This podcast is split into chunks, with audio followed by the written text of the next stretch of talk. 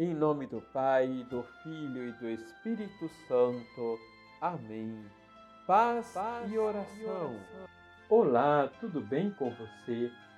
Querendo unir-se a cada uma das nossas almas, Jesus instituiu a Eucaristia, onde diariamente se celebram suas bodas com a alma cristã. São Pedro, Julião e Marde. Liturgia, Liturgia diária. diária. Em Jesus Cristo, Deus manifesta o seu amor pela humanidade. Ele é o sinal visível do amor do Pai.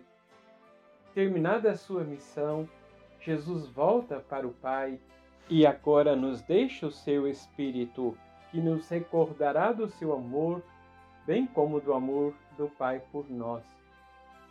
Esta é a promessa que encontramos no Evangelho de hoje.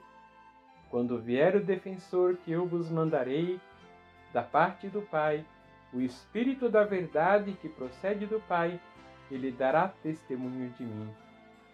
O Espírito faz de nós testemunhas do amor do Pai revelado em Jesus Cristo. Ser testemunha, martirel, em grego significa testemunhar até as últimas consequências, até o ponto de dar a vida por Cristo. É interessante notar a ação dinâmica do Espírito. Ele nos dá testemunho do Cristo, isto é, atualiza em nós a Sua palavra e ao mesmo tempo nos faz testemunhas dele. Não podemos desanimar ou nos assustar diante das perseguições dos que não creem em Cristo. Por isso nos diz: Eu vos disse essas coisas, para que a vossa fé não seja abalada expulsar-vos-ão das sinagogas, e virá a hora em que aquele que vos matar julgará estar prestando culto a Deus. Agirão assim, porque não conheceram o Pai nem a mim.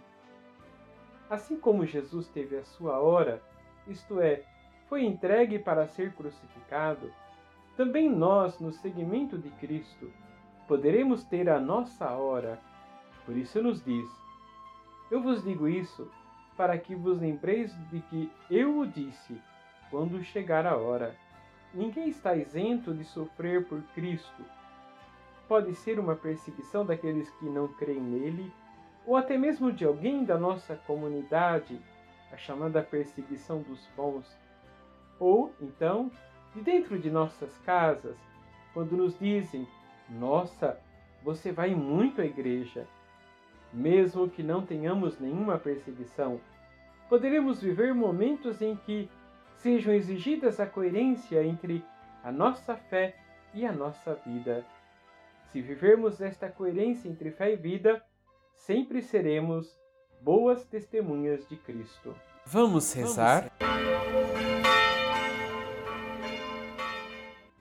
Senhor, nós os pedimos a graça de sermos ousados na vivência da nossa fé, para que o mundo, olhando a nossa vida, possa crer e professar a fé em vós. Que o vosso Espírito nos anime a sempre fazermos o bem e de sempre sermos sinais do vosso amor, especialmente para aqueles que não se sentem amados por ninguém. Assim seja.